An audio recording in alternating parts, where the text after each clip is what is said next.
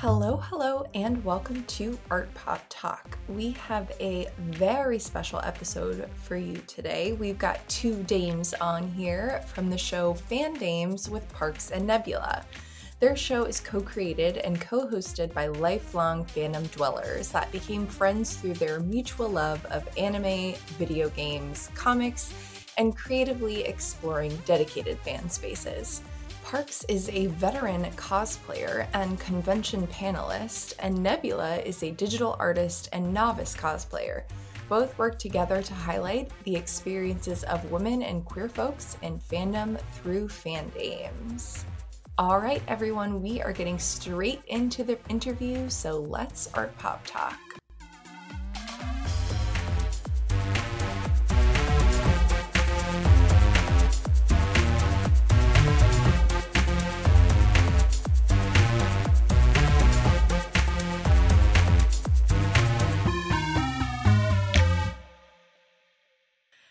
Hello, hello, and welcome to the show, everyone. Now, you might recall one of these voices. They have been on APT before. Nebula, we are so honored to have you back. And we have another extra special guest that you haven't heard before, Parks. Can you both introduce yourself to the Art Pop Tarts and uh, tell us a little bit about why you're here today? Who wants Don't to prompt go? me. I'm prompting you. I've been on this show three fucking times. okay, whatever. Hi, I'm Parks. Um, I'm Parks of Fandames with Parks and Nebula. I'm a cosplayer, and I'm the one that brought Neb back into cosplay, and I'm the one that got her onto this project because we both have love for the worst things on the internet. Nebula.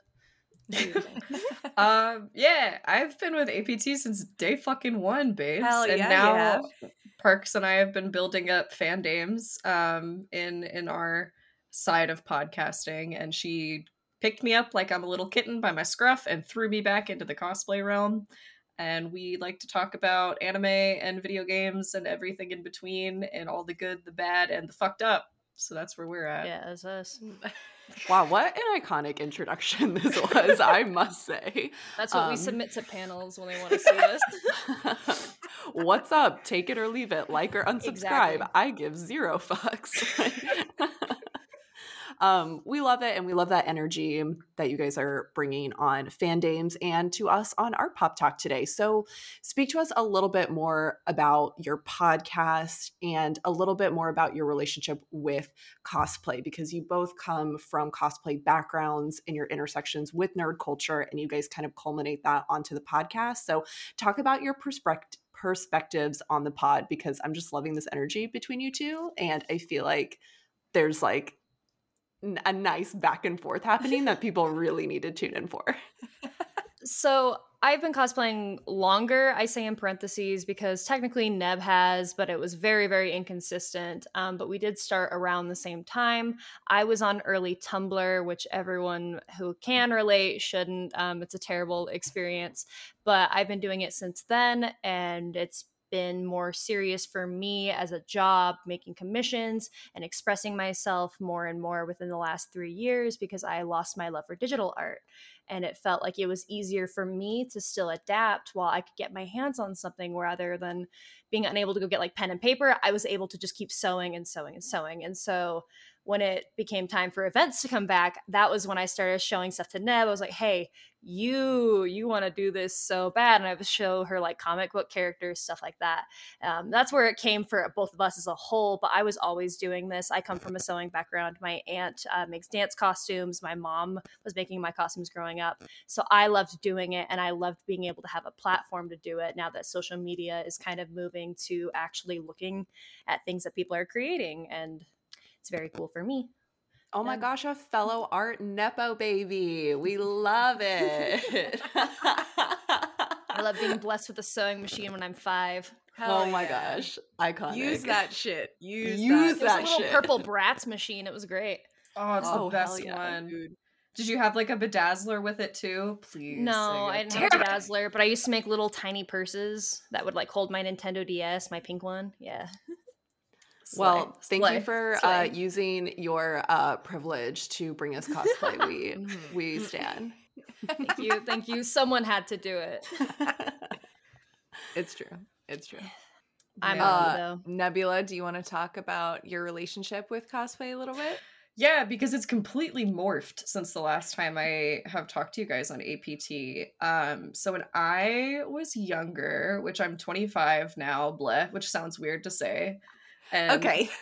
But it, it just it just feels weird because I've known you guys since I was like 19, 20. so it's like weird. I don't know. But when I was 13 or 14 is when I really started um, to get more serious into cosplay. And I had this moment essentially where my family was like, you have to choose between school and your love of anything creative. And so I was kind of forced into school and I just dropped it completely, which really sucks because also Nepo baby, my mom taught me how to sew because her mom taught her how to sew. So it's like a thing in our family. Um, and I just loved it with the costumes and totally dropped it whenever I had to pursue boring academics. And so then I met Parks through a other podcast um, that we're both fans of, and she essentially would just like Pavlov me into cosplay and would just send me characters like, ooh, Wonder Woman, look at this design, look how cool, isn't that awesome? Ooh, look at this awesome an- like anime character. Here's a video game character, and I finally said, fuck it, why not? Um, Well, and got back into it and went full force. Well, part of it was because you were drawing these characters first. I would be like, "Hey, look at this." You're like, "All right, I'm gonna draw it," but then you stopped running out of like steam and time to draw it. So you're like, "All right, well now I just have to become them. That's my only option left." you drew Actually, Black Canary like twice. You're like, "Well, Uh, That's really interesting, Parks, because you said that you kind of fell out of love with the digital art space. And that is really interesting that Nebula, you're so, I mean, the way that I've seen your artwork has been so heavily through digital art. Do you guys both want to speak to like how that has like transformed the type of art form that you partake in today? Like, does, do you feel like you can flow between the both, or is it kind of like, really you've just like transitioned out of this two-dimensional one and into this three-dimensional one I feel like I can't get my ideas down anymore in a 2D field. I try, I really do. I have to do patterning when I'm making stuff, so I still have to put my pen to paper no matter what. Mhm. But it's really, really hard for me to make that get past the second step because when I'm working on costumes, when I'm doing patterns, it's always stops at a sketch. It always is going from there and there. I don't really have an interest in creating um, like newer designs because I get more inspiration from the things I do, like watching shows, anime, um, things that are currently in front of me. And I like to adapt those, but I don't like to like make my own things from there. I don't want to design my own like gijinkas, which are like Pokemon or animals, whatever, brought to like armor builds or something. I don't like to do that. It's never been my forte. So when it came to my 2D art, I would stop at like bare bone designing and patterning and then leave it at that because I just felt like that next step was unnecessary to the point where I forgot color theory sometimes because it's like I don't use this. I'm not it's like math in school. I don't have to use this anymore, so I just forgot. I also feel that way about color theory, even though that was I still have to paint stuff. I still have to paint armor, but God forbid, I can't mix that. It's so funny how like when you don't use it, you lose it, and how that's just the joke that all artists like still don't understand like color theory, and I kind of love it. Like, I don't know, you do you. Well, it's like I don't have to see how it looks in this lighting because I have it in front of me. I can just go take it there. It's good. I, I know how to add a highlight on the rim. That's it. I don't need color theory in this. It's orange. It always looks orange. don't come at me. You just are what you are, okay? I don't want to get into the color theory of it all. I think Bianca and I have PTSD about color theory because our mom would just scrutinize the colors and our aunts as well, and we love all of them. Just scrutinize like the colors that they would paint the walls and the house to the point where, oh, this like pink has undertones. So if I paint this room, it's going to be this color, which is so valid. But I mean, the years that the women in our family has spent time analyzing color theory and and paint colors is just it's it's very intense experience. Well, I It was a- but I also okay. feel like I've like I learned so much, not from like school and art classes, but truly from the fucking From Sherman colors, like Williams. the, the swatches, yeah, at Sherman Williams or Lowe's that adorned our walls. It's like, oh yeah, this is this is more useful than a fucking class I paid for. Totally. But honestly, like, bless mom because she let me paint my childhood bedroom a hideous, intense emerald green. And, you know, she let me live my best life. So thanks, mom. You weren't a I lime will. green kid. Um, but I will tell you what, Bianca was a light blue and beige kid. So she had that bedroom. Uh, blue and brown. Okay, I It loved was- blue and brown though. it was not- It was not guess beige. it was It was it was full throttle blue and brown.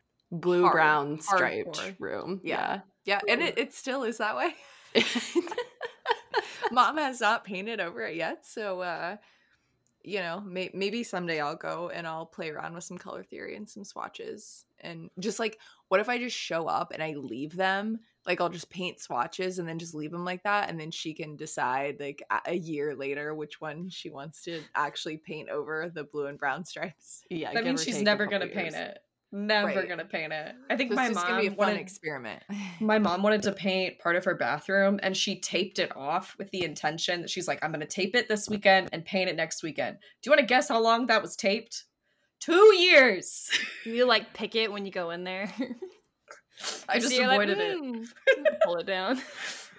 But also, you guys mentioned the paint swatches now, like for Parks and Me, that's just become fabric swatches. I love fa- I love you, Blue Moon Fabrics. I love your book Like I literally have this huge book just next to my Yeah. desk at and all wigs and wig swatches. I don't have it with me, Oh, but I have a color ring for artists, so I can get the wig color right every single damn time.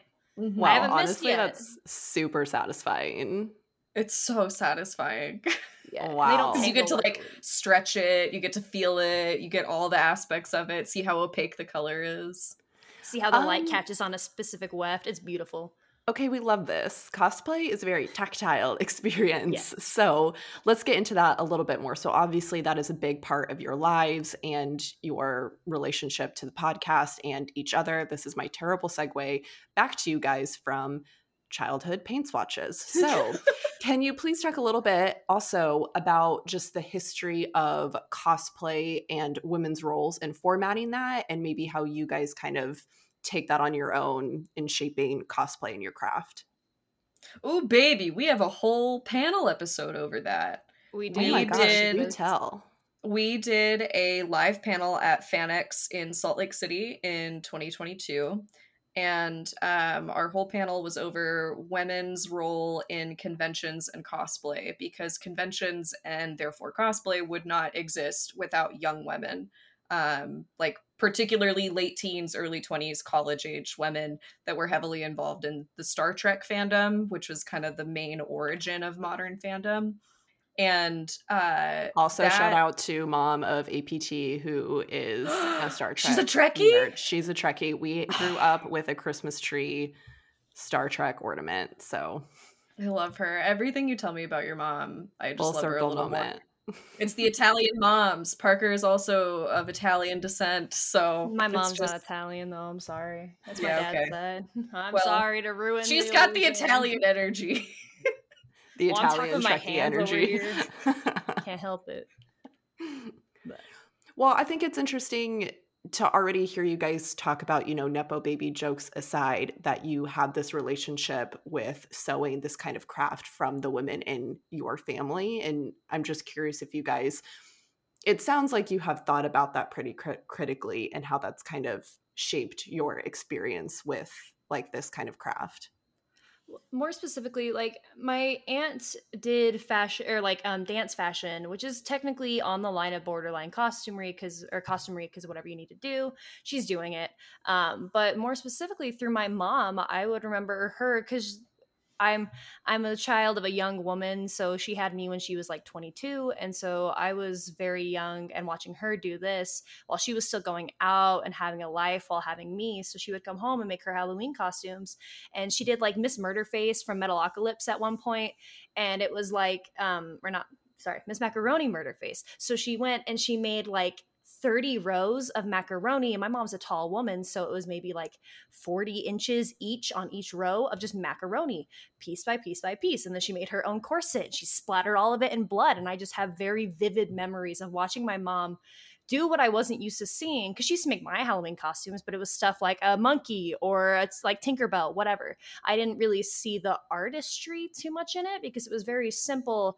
And then I was watching her do this stuff without patterns or without really any guidance. She was just figuring out what she wanted to do and kind of just doing it. And so having her do that she was the one that taught me how to make my first bunny suit. That was the first cosplay I ever actually made myself, was because she just knew how to make it up. And so that was one of my earliest memories of like my mom actually kind of toeing the line into costumes. And once I saw that for myself and I hit that Tumblr phase, I was like, Mom, can you show me how to do this? And she did really quickly because she was so excited for me to get into this to the same passion that she did. Well, and Parker, yours is also born of necessity because you're six foot mm-hmm. 4 and getting pants or anything to fit is a nightmare and so that's it's not only the craft of the artistry but the craft for the sake of the craft and for the yeah. use of it yeah. so i feel like you have a very unique perspective that's kind of where the line crosses those like i was already sewing leggings for myself i was already making like tank tops, the bare minimum things I needed or refitting my jeans. I was already doing that and I didn't see it as anything more. Like in home ec, we had to learn how to make a pillowcase. I knew how to sew. I didn't have to be taught how to do that. I didn't know how to I knew how to make a damn backpack. Like it wasn't anything new being introduced to me. I didn't know what else to do with from there because it was all so simple. So when I saw her doing this, I was like, okay, I actually can take this a step up more. And that was kind of what made me more interested because when I was making my pants, I didn't care. I was just doing what I needed to do. It wasn't really a hobby for me. I didn't consider it one like I do with like cooking or my art or whatever. It was just, I need pants this week. There's a hole in these. Gotta do it, whatever. Versus like, I want to make a huge doublet coat and whatever, figure it out from there. I don't know. I just do it now. It's a lot different for a creative process than out of necessity for me.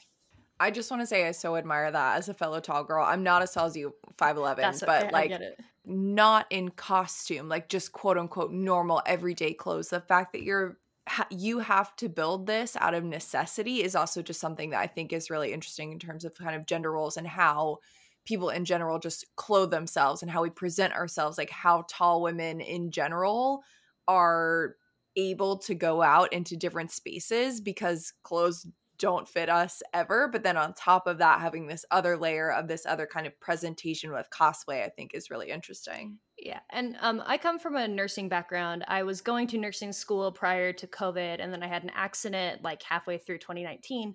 And so, like the last four months between 2019 and 2020, where it was still normal, I was having to shift gears completely. So I dropped all of my nursing school, everything, and I was moving into fashion design for disabled people because I was still working in that field. I worked in neuro rehab, so I was seeing people who were disabled from strokes or brain injuries or who had col- uh, colostomy bags and didn't know how to adapt with those. And so I started to try to move my focus. This is before I was like fully into cosplay again. I was still doing it, but I didn't take myself seriously. I was just wearing my stuff to conventions only. I wasn't a model. I wasn't doing anything on my own. I was just kind of existing.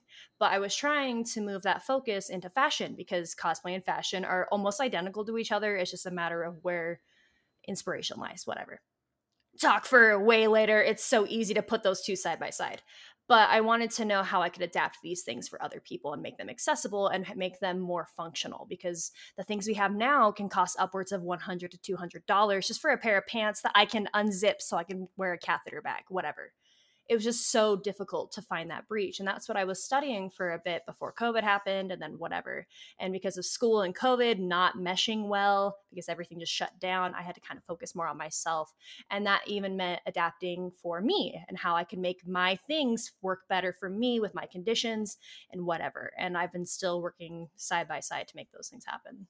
Can the both of you elaborate a little bit more on just how cosplay and and the expression that you get from any type of clothing breaks those regular norms aside from the kind of like quote unquote nerd culture. Well, I would say that cosplay is in essence a form of drag. Um, and originally it went by the term masquerade. So it was this idea of performative, take on this other face for entertainment, but also for like the mingling aspect and for the interacting as- aspect and i hear a lot like i'm sure any any AFAB person could relate to an older woman in their life saying, Oh, well, I can't wear X, Y, or Z because it's just not built for my body. And that mindset is fucked because clothes are built to go on the body. The body is not built to wear the clothes. And whenever you switch your mindset and take it into that level, it becomes so much more of an ownership and a performance aspect of like, fuck you, I'm going to take this over, I'm going to take it back. And I think that moving in that direction at, uh, of the creative side and seeing what that means not only for yourself but for those around you and not only for the necessity of it but for the ownership of the necessity of it that's kind of what really draws people into it or at least what draws me into it because i had horrible horrible body dysmorphia whenever i first started cosplaying again in 2021 and cosplay itself even though i was taking on these other character forms helped me become more comfortable in my own skin and helped me feel proud to be who I was because of the community around it and the people that were also involved saying like you made that that's incredible and it looks good on you. It was this is such a weird comparison but do you remember the episode of That's So Raven where she makes the green spring dress and they're like we want your dress but you can't model it? Yeah. I have been rewatching That's So Raven like the past like 3 weeks just I just have it on in the background. I know exactly what you're talking about. And that she at the end she's like, "No, screw you." And she walks the runway wearing her own dress because she's shorter, she's a little fuller sized than the models and that's her owning it. Uh, but the key part is at the very end she's standing next to the model that is also wearing the dress. Mm-hmm. And like it doesn't fucking matter who's in it because it matters that you put the passion into making it and that you're sharing it with the world. Oh my God. You know what I've been thinking? That's So Raven is a fucking work of art. Like, I'm oh. rewatching it like every episode. I'm like, oh my God. And also, Raven, a fucking star. That woman can act to no end. like, I love her. she's in constant, you know, like disguises. She's always doing like her different voices. And then at the end of every episode, I learned something. There's a positive message behind it every time. I'm like You're watching so this as an adult. I like, something. Literally, but like when I was a kid, I was just like, oh, like, haha, this is funny. But as an adult, I'm like laughing my ass off in one scene. By the end, I'm like, wow, that was like a really moving episode. Sorry. But see, like I can just pull that out of nowhere, and then that can encompass the entirety of someone's experience with cosplay or costuming or traditional womanly craft of sewing or whatever that you you want to do with like needlepoint or embroidery that I can just lump all that in and be like, you know, this one fucking episode of That's So Raven, that's exactly what it feels like. That's the positive side. Okay, so Nebula, I do want to follow up on kind of the inclusivity after Bianca's Raven fandom tangent, which we do love. But I think you kind of represented a, like a little bit more of like a complex and individualistic relationship that people have with cosplay and it does have this really long history from traditional roots to where it is now in kind of a modern setting but we do have some questions for today's episode where we kind of do want to talk about the um, kind of comic culture of it all and it's kind of difficult to speak for an entire community which we're obviously not asking you in parks to do but I guess I am curious about the cosplay culture and if we do feel like it is particularly inclusive or the way that kind of the comic marvel industry is kind of headed i don't know this is kind of like a lump sum question but i'm just kind of curious about if we feel like there's hope for like women and other people in cosplay or like what are we feeling is going on? Because Bef- here's what i'm going to say bianca's next question for you is about she-hulk. And just when I think there's kind of like progress. I only brought you on here so that we could vent about this because that's okay. I can't talk to. I love Andrew so much, but I cannot talk to another man. It's just like just when we think that there's progress, there's this very like backwards. Oh, I'm going to present to you this like feminist icon that's actually like not it, and I, I just tell me your thoughts just just so go bef- for it. Before before Parker jumps in because I know she I has so many. Fe- I was gonna say one thing. I know um, you have so many feelings. I have Well, a I lot wasn't of even gonna go on my She-Hulk which is tangent. why that was a terrible way to ask you guys a question. No, I'm you're gonna good. Add a little bit of perspective and say, unfortunately, I've cosplayed both DC and Marvel, and the most harassment I've ever received from men is in those costumes. Um, they've never treated me as an equal, despite making my costumes myself, and I look good in them. Whatever, I've never received more harassment in my life from those costumes because I- the I men hate in those say this. communities do not. They don't see it as work. You can compare me to an Iron Man cosplayer. We could have each spent five hundred dollars on our costumes, uh, two hundred hours each, same amount of work. It just looks different, but because I'm a woman and it's not cooler, it's not held to the same respect. In every Sounds other aspect of cosplay, I'm good. People respect what I do. They like what I do. They respect my work. But because it's like your Supergirl has the wrong haircut, like what version are you talking about? Because I'm looking right at the comic I match one for one, but for some reason it matters to you. What why what is this conversation we're having? And it's always like that. I get every time I post uh, Scarlet Witch, people tell me that my wig is the wrong color when it's not. They just don't read a comic book. Um, Yeah, I guess that's where I really like honed in on like what Nebula was saying too, just kind of about like body dysmorphia and how cosplay is this self-expression and Mhm. that can be a really positive experience, but also when it's also so heavily scrutinized because of the body and the gender that you Mhm. choose to identify as and exist in, like things just get scrutinized differently and the way that I see like women in comics be displayed on like an entertainment level because I'm not in like the underground scene of mm-hmm. cosplay, even though, you know, definitely invite me to your next shindig because it sounds like a hoot. But like, I don't know. This is the this is what I consume and I don't have this other intersection. So sometimes I feel a little hopeless. Well, on a more clear level, you'll see like in high fashion where like the they did the invisible dresses. If you guys saw that, where like the dresses weren't on their body, people were criticizing that because they couldn't understand that it was an art form, and they wanted to criticize the models' bodies and make it about things that were not about the show. And that happens a lot when it comes to cosplay because separate from fashion, you're introducing a known character into the mix or a known fandom or a known concept. So when I'm not the Supergirl that they see in their own head, or if I'm not the one that looks like the one on the CW show, it's a problem for them that they bring to me. They And take I it personally because Yes. you're not their Supergirl. Exactly.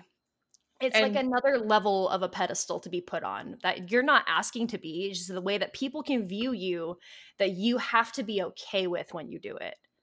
there's in reality there's two answers to your question Mhm. because the the answer that I want to say is if you were talking only to cosplayers, to fellow cosplayers interacting with fellow cosplayers, the answer is yes, we are becoming so much more inclusive. We are moving so much farther uh, forward. There are so many plus size cosplayers and models that are being brought on as judges for conventions, invited as cosplay guests, and being paid for their work and their appearances. There's artists that are designing all these really cool like art nouveau and inspired redesigns of beloved characters and then other people are taking those designs with permission and with licensing and bringing them to life in costumes and there's this sharing of creativity amongst mostly women i would point out. And then in more of the masculine side it's a lot of like armor building and foam smithing and working with uh, more tangible pieces of a costume less the seamstress side and more the like technical stuff of how can i put all these led lights into this sword and how can i build that which is just as impressive and just as cool but it's it's not quite as shared as a community level and it's still kind of guarded as their own like industry secrets which is changing but that's again still just at the cosplayers interacting with other cosplayers level if you want to take it as a whole it's just people who are looking in on cosplay it's not inclusive much to parker's point.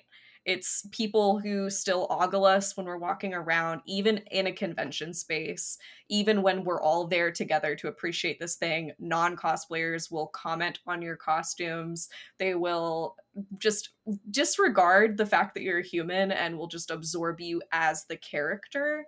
And it's kind of something that comes with the territory of fandom.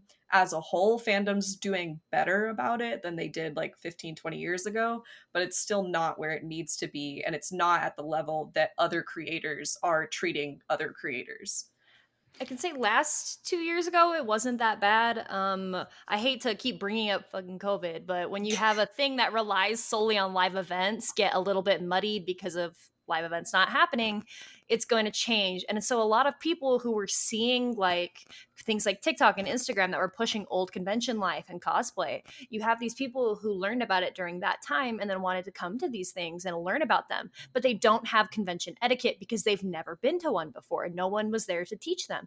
And it's not our responsibility as the people they're harassing to teach them that. But unfortunately, we have to be because it's like who else is going to in some regard tell them that this behavior isn't okay when they're actively like sexualizing me. Someone told Neb they didn't want a picture with her until they could find Nami because they were talking to us like we were characters, not like people, which was very it's odd. It's really odd because it's when you go and have these people who are like, it's obviously someone's dad. He doesn't know what the hell is going on. He wants to take a picture of you because you're sexy but he'll treat you like you're just a sexy object because he doesn't know what's going on. And you just kind of have to accept it at some point when it comes to dealing with it. And honestly, it's a huge mental load, but the payoff that you get from other cosplayers who recognize your effort makes it so much worth it because someone who also sewed their entire costume and understands the stress of having to glue wigs together and be up until 3 a.m., they're going to understand what's on my person than anyone else would. And so having that commitment and community is what makes it so nice and what makes such an amazing hobby. You just have to deal with the pushback from everybody else. Yeah, Parks, thank you for elaborating on that because that was going to be my kind of follow up to this perspective in terms of the duality in the relationship with mm-hmm. cosplay. Mm-hmm. Because how do you keep going when you're constantly being harassed or fetishized? And particularly not just in a convention setting, but also on the internet because you guys do have a public platform and mm-hmm. you do promote yourself in cosplay. Um, so it, it's it's good to know that you have your people and you have your community. But just like anything, man, is like museum etiquette. Don't touch the art, bitches. Like yeah. Um, I unfortunately don't have the luxury. I have to have I luckily I started dating a dude who's also into cosplay, so balanced out. But I used to have to always have someone who's either not in cosplay or is a dude in cosplay who is always there. Last year at the same convention, I got hugged 15 times.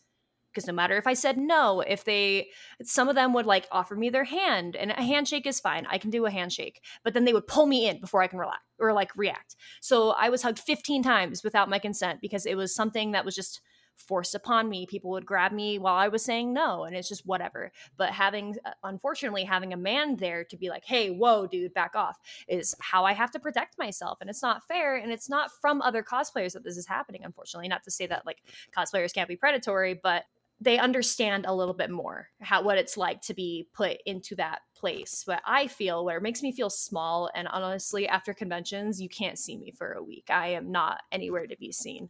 I do not exist. I am in a box because do i'm showing myself off. Yeah. Don't look at me. Don't message me. I'll talk to you when i feel alive again. What are the conventions doing to create a more safe experience or are they doing anything um, within the last five years, they started putting down more like cosplay is not consent signs, which very clearly uh, bullet point and outline what you cannot do to cosplayers. Um, of do not touch them, do not like take photos with them without their consent or like from afar, um, anti-bullying stuff like that, and like don't touch their props, don't touch their stuff. I've seen people like smack people's wings as they're walking past and break them in half. I've had that happen to me where they ripped my ball gown once because they were stepping on me because they were just being inconsiderate. I was not in the way. Um, conventions are trying to do better about it now because certain people's attitudes and behaviors are being more brought to the conventions themselves. So certain people who are known to be predator predatory or uh, abusive or toxic in some regard they're now being completely barred because it's more acceptable to reach out to like a con social media be like hey this guy is notorious for like jumping on people at conventions and throwing furniture out windows. Can we not have him here? And they'll revoke his badge. Um, also on their social media they're doing a little more um, like when it's building up to the convention they'll post more of promotional photos with cosplayers from previous years or with guests with a sign or with some sort of caption of like cosplay is not consent always ask for permission um, here's etiquette. They have usually they have q and a's on their website of like what is appropriate and what's expected. And if someone um, like a security guard because they do have armed security guards at most conventions now um, if a security guard sees you or if con staff sees you acting up, they will pull you off the floor. It'll take a little bit to get to that point, but they will pull you off the floor. It is more strict now, luckily. It's a lot easier to report than before because beforehand, when I was like 15 at a con by myself and someone would do something to me, I just had to deal with it sometimes because I would go to the convention hall and because it's all con halls um, you'll have their own convention staff but then you'll also just have the convention hall staff convention hall staff used to just twiddle their thumbs and not do anything unless like an actual danger was happening so sure. if I say someone groped me, they're like, "Well, do you know what he looks like?" And I would tell them, they're like, "Well, we'll see if we see him," and then they don't. Luckily, it's taken seriously a lot more now because, unfortunately, with like things happening in the news, it's a more obvious threat that we have to listen when people are talking about abuse or in any regard mm-hmm. of someone being dangerous in a public setting.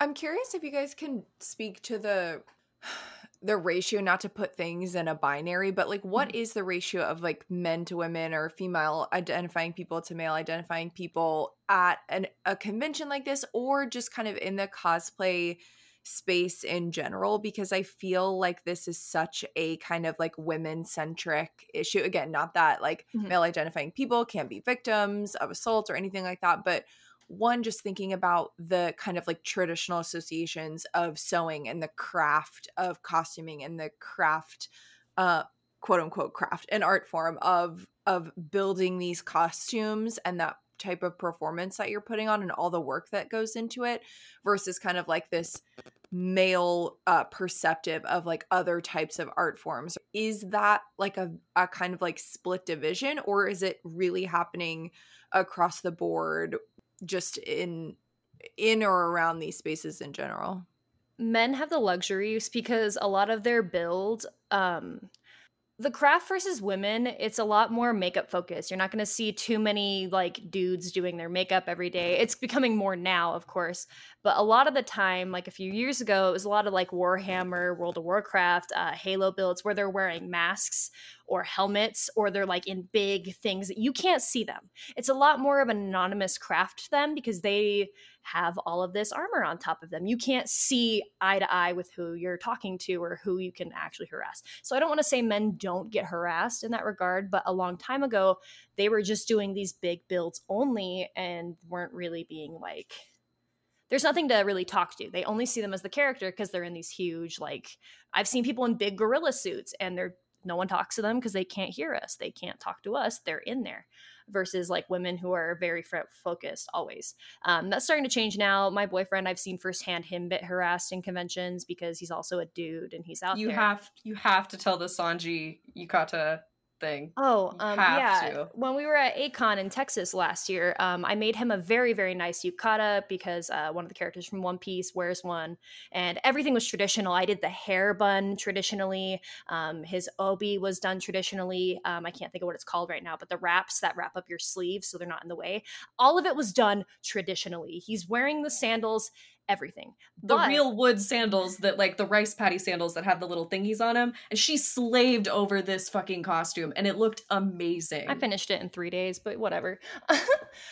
we were wearing it and he looked completely traditional. Everything was right, except this character does a lot of high kicks. So sometimes while he was getting into the pose, not while he was in the pose, while he was getting into it, you could see a sliver of his gray shorts underneath because he didn't want to have his dick and balls out. Um, but there were some dudes who were not in cosplay. They were not with anyone who was in cosplay at this shoot. Um, I was dressed as Supergirl, so they didn't see me as like a part of this. So they were just talking in front of me like I wasn't there.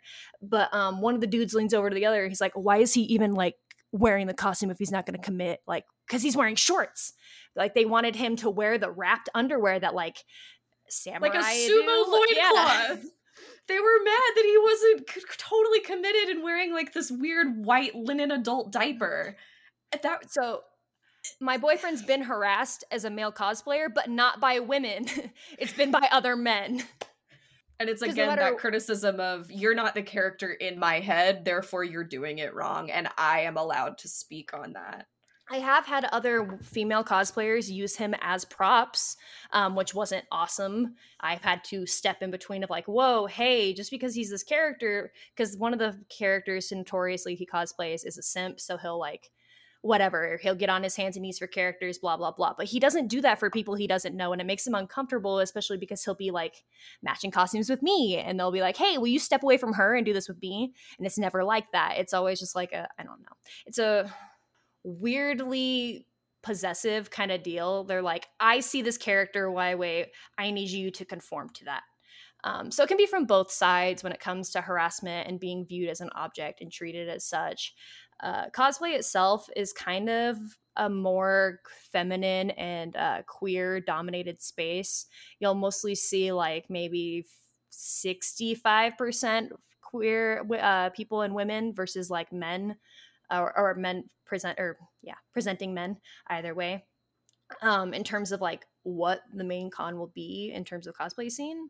Sometimes if you go to a comic con where it's more focused on like real life stuff, you'll change that number, but more focused on games or anime or just general like convention cons, um, not pop cons, you'll find it. I don't know. And it's I hard also- to describe the layers of a convention sometimes. I hadn't even really put it put two and two together until you said something parks but um with the masks in general or with the helmets when male cosplayers are um doing something that's a little bit more fabric based and less like armor based i've also noticed a heavier influx of spider-man or deadpool or other characters that you just get like a cloth mask that you get to pull over your your head.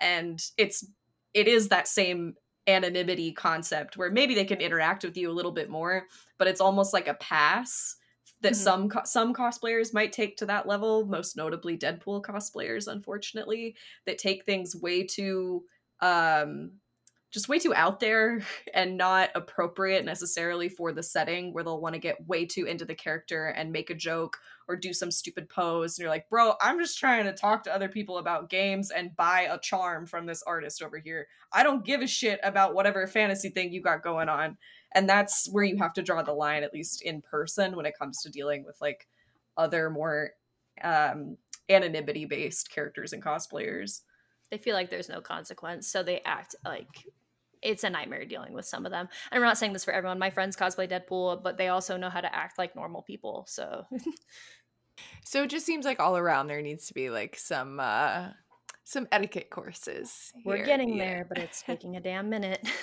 But it's So, always uh, the bitches that aren't in cosplay that want to comment on the cosplay. Hmm, Yeah. Build one and then talk to me about it. Yeah, they Isn't don't that always the way it goes? Like Always a critic, never an artist.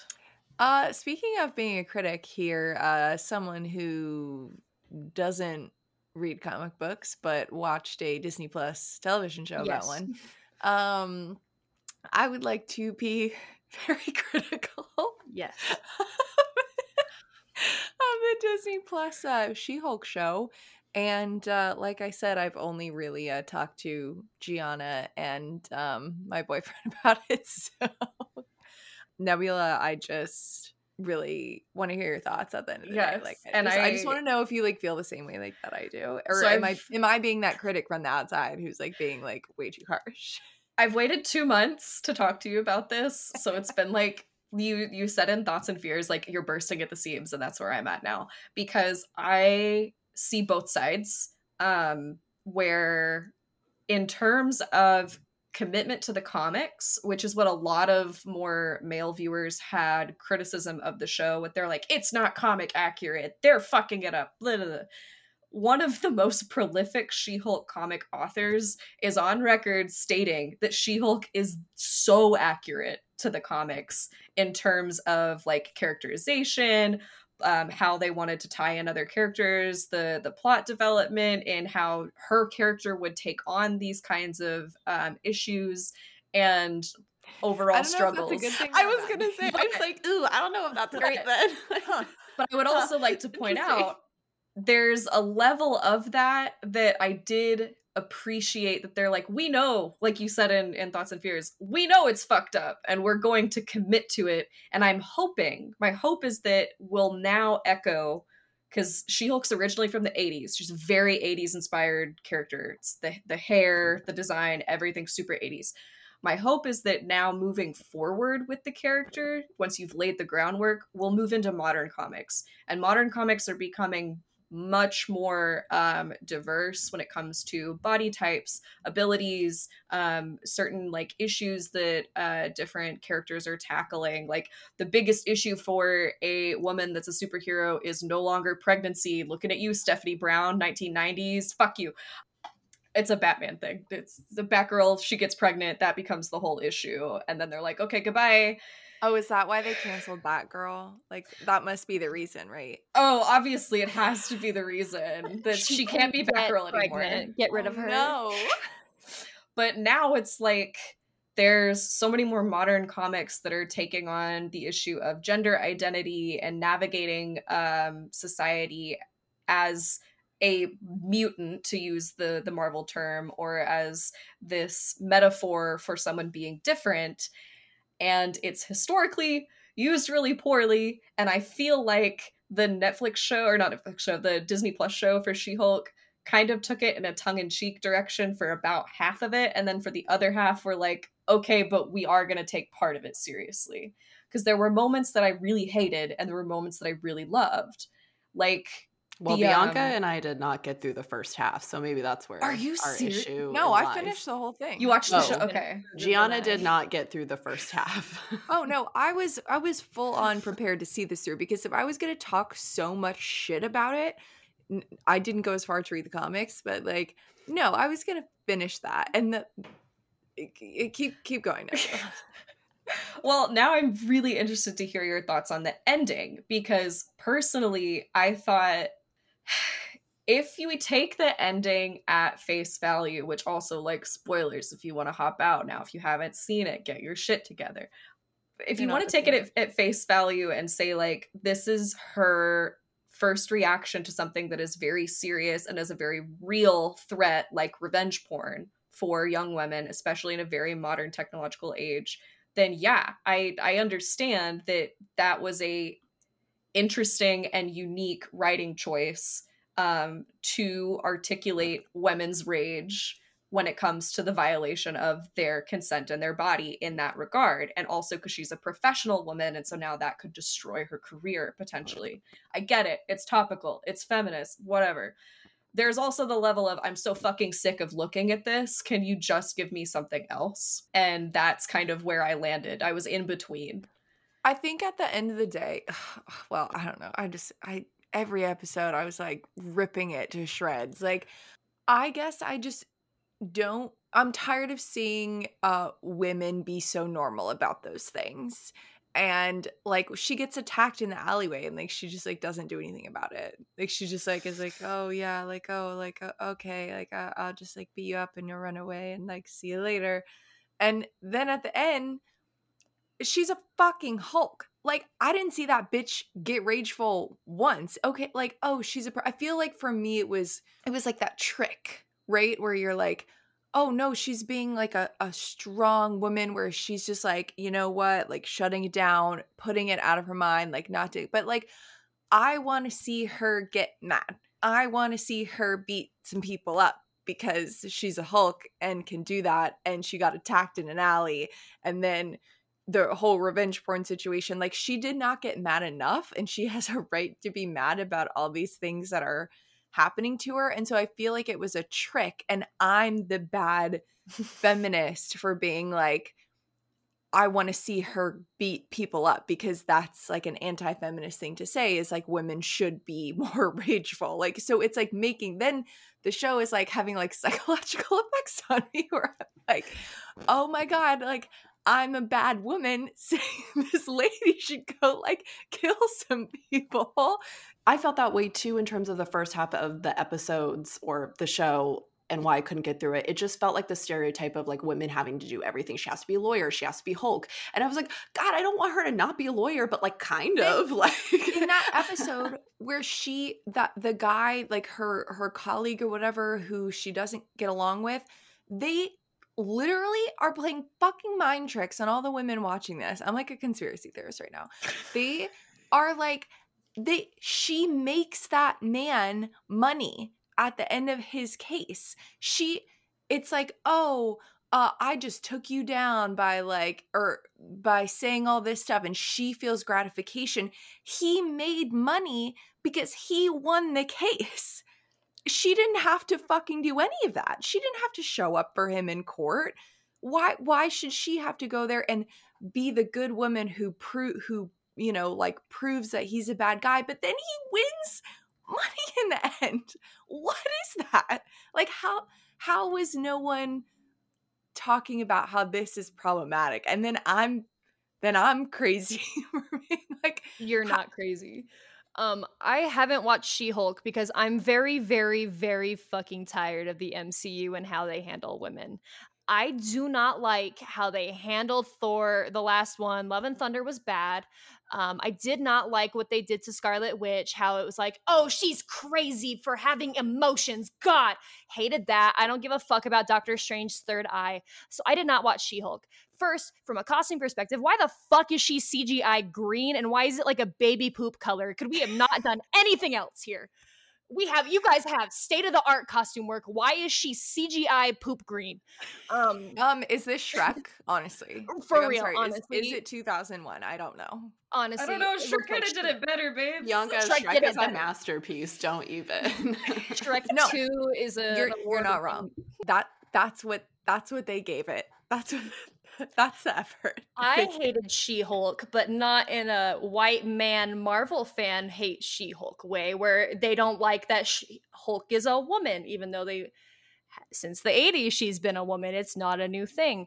Um i hated it because a she looked bad. I hated the cgi fake muscles. There's no reason you couldn't just hire a big woman to do that no reason. Why did we do that? Why is the costume look like shit? Her hair isn't green in some parts. You can tell they didn't do that work properly. Um, ugly, ugly show. I didn't want to watch it. But compared to the comics, She Hulk has always been very, very, very emotionally controlled compared to actual Hulk. And that was the part that was like, oh, interesting sides to the same coin. If they have the same problem, she handles it better. But that doesn't mean she's always been like better than the other people or she's been better than everybody else. She's always been emotionally intense in the opposite direction of her calm was why she was able to just like tear through people still. She was still doing that. So when the series was like, actually, she's just gonna roll it off. She's better than them. Meh, no big deal. I mm, it's it's infuriating. right. And why why can Hulk smash and she's just like, mm, nah, like she, it's she okay. I'm going to be the bigger person. the only no. time of smashing she did was fucking other dudes. Yeah, that's I the want her time. to smash me. like, all, why is she with a man? Second of all, okay, so we have found the core root of our issue here. as a plot device to introduce male characters. That's Which what is, they did. That's never been her in the comics. She goes, she does her sexy lawyer job where she talks to the audience the whole time because she was able to break the fourth wall before Deadpool. Um, anyways, she would do that. She would show up to her sexy job. She would go home, do her jazzercise. She would freak out and go beat some dudes. That's how it works. We don't have a, this weird dude we're bringing in to fuck on the screen. Why are we doing that? She oh didn't need that. That doesn't make her a character. Oh, here's her giving her feminist rant to Hulk about how she's so strong and was so strong before this and she'll be strong after. Uh, uh, okay, we get it. Like, this is so self serving because it's written by a man who's like, look, guys, we get it now. Like, no, well, you don't. that's what that's what else is disappointing because a lot of the people behind She-Hulk were women. And I was like, what the fuck are you guys doing? But then at the end, when the whole fucking story is just about a robot Kevin Feige, this isn't such an afterthought. Like, I'm sorry, this is poor Scarlett Johansson's Black Widow movie, like summed up in like the end episode. They they use this whole thing for a fucking Kevin Feige robot to be like, the X-Men are coming like this show sucked, but look what you're getting. That's why I stopped watching every other fucking show. Honestly, Miss Marvel, same thing. I didn't. I didn't touch Miss Marvel. It's a fucking train wreck. I hate it. But like Loki, hey, let's add in some other dude that the series is not about, and then Falcon and Winter Soldier. That's the same thing. I don't know what it is about Marvel's TV universe where they're like, all right, eight episodes, one through seven is about this character. Episode eight ooh, that will be a movie in three years. I so appreciate finished this series. series. I will say I do I do love Loki and I did really enjoy uh uh WandaVision? WandaVision. I loved them until the last damn episodes. For the film history aspect, but like I've said on APT before, it is still about a woman and her obsession with domesticity. Like, again, they're fucking tricking your minds. Like, oh no, look, like it's so cool. We're doing something so innovative, but they're like, ooh, we're gonna keep her in the house wanting babies. Like, Well, I'm a like, softie for romance, but I still I didn't give a shit about her kids' plot. I really didn't. Like and Vision, she's I not even care like about. that in the fucking comics, which pisses me off. kids, fuck no. like she she teams up with Magneto at one point. Magneto's whole thing is that everybody looks at him like a terrorist, and so then she's aligned with this like terrorist ideal. And that's what's intense about her is because she has the power to fucking tear apart the universe, Well, and then she aligns with that. And there don't is still the kids thing, but like it's they removed different. that she's Jewish in the series because we had to make her a fake race. Yeah, she's Jewish. Um, also, well, her Yeah. accent like fades in, in and out like a lot. Like sometimes, Yeah, it's a her, little- yeah, sometimes it's uh, like where are you from? MCU, they made her from like a cool part of Russia, a fake place. Um, they even reference it in WandaVision and call her like a fortune teller when that's not what she is. She is Jewish in the comics. she's she's Romani and Jewish. She's like, a Romani Jewish, and they're like, "Meh, meh." Two two historically horribly represented people for God knows whatever reason, and now we're like, no, just gonna like take Elizabeth it, Olsen, throw you're it doing away. great, but we didn't we didn't have to make her that white. We could have just kept that part. Elizabeth Olsen can play a Jewish person. It's okay. Oh Um, I will say I wrote it feel a lot, So a lot what. Thank what you. what are some fan dames approved pieces of content for the Artpop charts? Honestly, Not Shield. It most feels of mine like from video games. let's That's good. get into it. Let's do it. I feel like we need some happy happy content.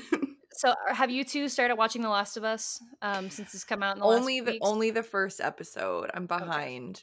Yes, But- we uh yes, Gianna's Gianna's zero episodes, but I am um I'm kind of over all the zaddy daddy content. I don't know how we feel about Nah, still watch it. I promise, just watch it. Um, I was simping for Pedro and Kingsman too, so this is nothing. new. Um, Gianna, I will say also, my best girlfriend has been like on a real Pedro train here. But I watched the first episode and I was like, oh fuck. Joel Miller was already fine as hell, and then they casted Pedro Pascal. Damn, Listen, he's a silver fox in the game, and they're like, let's just up it up a little bit, and then they put more highlights in. Like, oh my god, in that first episode, like that scene where he's I mean, I don't want to spoil it for anyone, but you you every woman or person attracted to Pedro Pascal will understand. It's like um I compared it Gianna to Ewan McGregor in Moulin Rouge whenever he's like crying over Nicole Kidman at the end. It's literally exactly that. We are like, oh, my entire life has changed and my I heart is love being a outside. soft, Yes, emotional man, absolutely. an So, like- emotionally hard man. Everyone got so obsessed with Pedro with um the Mandalorian, and I was like, eh, fucking whatever. Like it's Mando, it's fine. He he's an attractive man, but it's still like the. And then I saw, then I saw the first two episodes of The Last of Us, and was like, oh shit, I get Damn, it. now. can act. Ooh. he's he's so good but the story as a whole is phenomenally told um found family to the max it's it takes place in the apocalypse it's not about the apocalypse like it's it's about humanity and The, the, real apocalypse is people. It's it's about how how humans both tear each other apart and band together to continue surviving in the only way they know how. Um, and it's done very artfully. There's even a really intense scene in the second to last episode um, that i was worried was going to be like oh do i have to turn this off? whenever uh, my friend was telling me about the plot of it. But it's done so tastefully and so well in a way that everything is just implied enough. You don't have to see it. You don't have to see how gruesome someone can be. You can just hear a few lines and see the slight movement of their body as to what they might do and the acting is what really captures that but it makes it to where you understand what's going on without having to see the gruesome game of thrones bullshit Oh, Sid, I was literally everything you were just saying. I was like, just reminded me of all of our Game of Thrones content and House of Dragon, how they just thought that they went there in such an artistic and grotesque way and it was horrific and triggering. Um, so mm-hmm. it's nice to have a positive review on a video game turned movie because i feel like i don't know you guys are kind of the experts on this in terms of other video games gone movies hasn't been so great. No.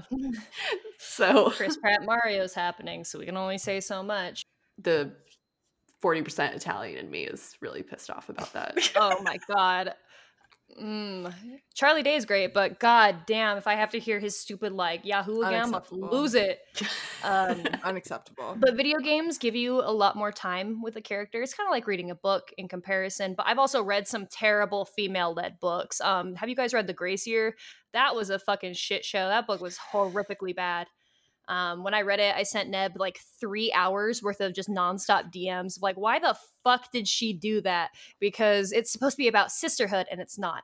Um, no. Um, so don't recommend that one. That's not a Fandames approved book.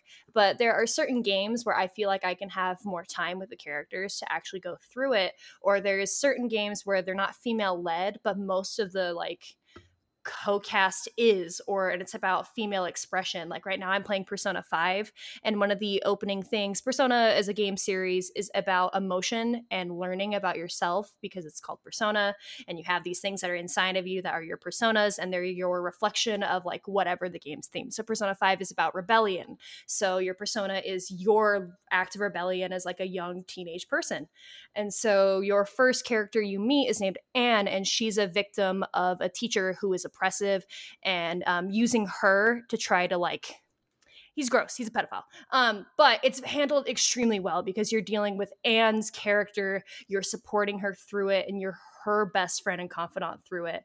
And then you move on and you meet other girls who are oppressed and done the same thing. But it's not done as like torture porn because you're genuinely learning as their friends. So any of the Persona series I would highly recommend for that reason because once you get to learn and give story to this, there's so much that you can do in games that you couldn't really do or people weren't recognizing it if you're not a gamer.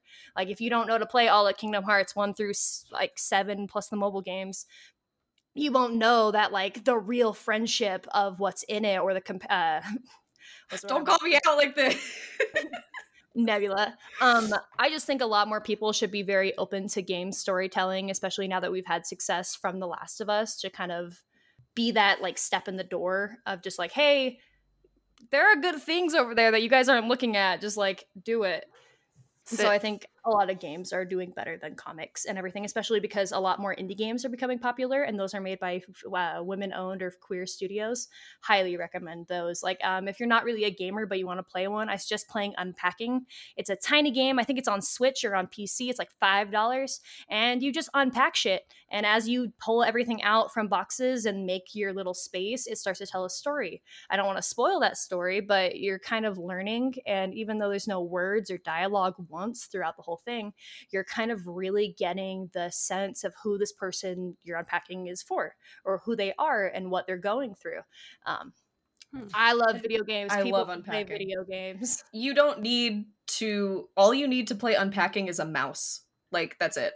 It's super cheap on Steam. I it took me two hours, two or three hours maybe to get through the whole thing the first time. And there's so much that you can still find if you want to go back through it. And you will cry. Like it will it will hit you so heartwarmingly right in the fucking gut that you will cry in a good way because you're seeing this progression of this female lead um, that you never see. And all you're seeing is glimpses of her life in the moments that she is moving and unpacking her things. It's really cool. It's also like very it uh feeds that inner child because you're literally like taking out a teddy bear and where am I gonna put it in this bedroom? Or lining then, up all your chicks. Yeah. Where are you gonna chick every time you move? you get yeah, all your little stuffed chickens and where are you gonna put your books and your TV and like that's the whole game, but it has a really strong story. So highly, highly recommend. It's also very artistically like visually uh ap- appealing is it's very like satisfying to look at. It's isometric really so it's i i just love it. Play unpacking i just think there should be a lot more uh, domestic and like love focused things. I don't think it has to be like female led to still show that expression and be loved. Um, Omori is a game that's on Switch now and it's also on PC, but it's about like a boy who is trying to unpack his grief. So he lives mostly in a dream world. And it is extremely good. It is very well loved. It's like a 20 hour game, maybe, but it is so good to play through. Um, it's very sweet. You have moments with friends. I like games that are sweet and will make me cry um, on top of like my very stupid games I play because I, I don't know what else to play.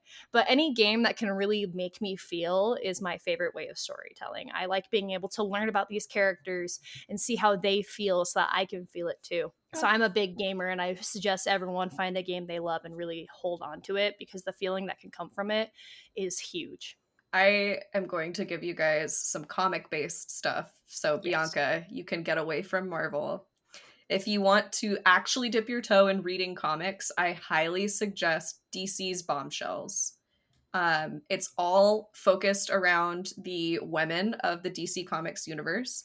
It takes place during World War II, and it's a retelling of all of the um, characters that you might know about but don't know a ton about. And they do so in um, a way that doesn't feel like weird World War II fetish porn. You know what I mean? It's it's truly like these women are on the front lines, but they're still caring for their like constituents essentially and as to who to who to save how to tackle it how do you balance being a human amongst all of this? Um, there's a lot of like coming of age stuff in it and the art is beautiful. They rotate through several different artists but the main artist that i love is marguerite Marguerite Sauvage, I think is how you say her name. She's a French comic artist and she has this very soft, like watercolor esque style that I have not seen in comics before but I love it so much. I literally have a little Batwoman on my computer and little Batgirl that's from the series because. I have to look at them constantly because I love them.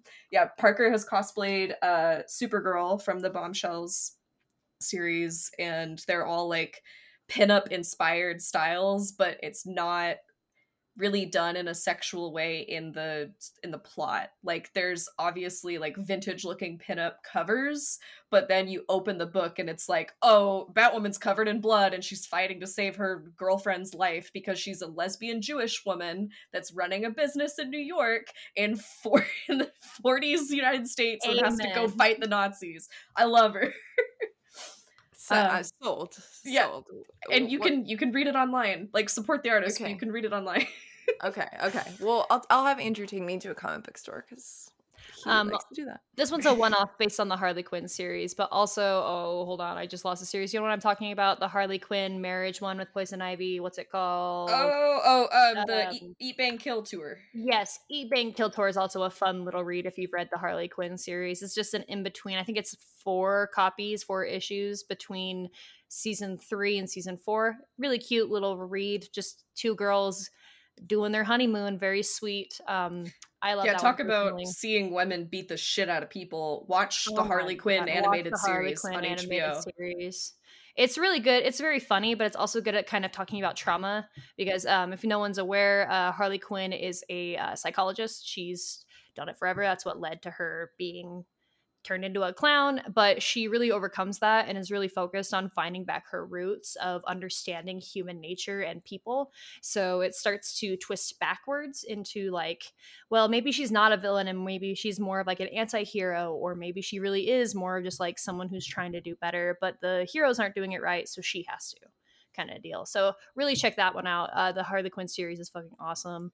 So There's I feel like on that note, we can't really end without a very APT inspired question. Are we excited for Lady Gaga to play Harley Quinn?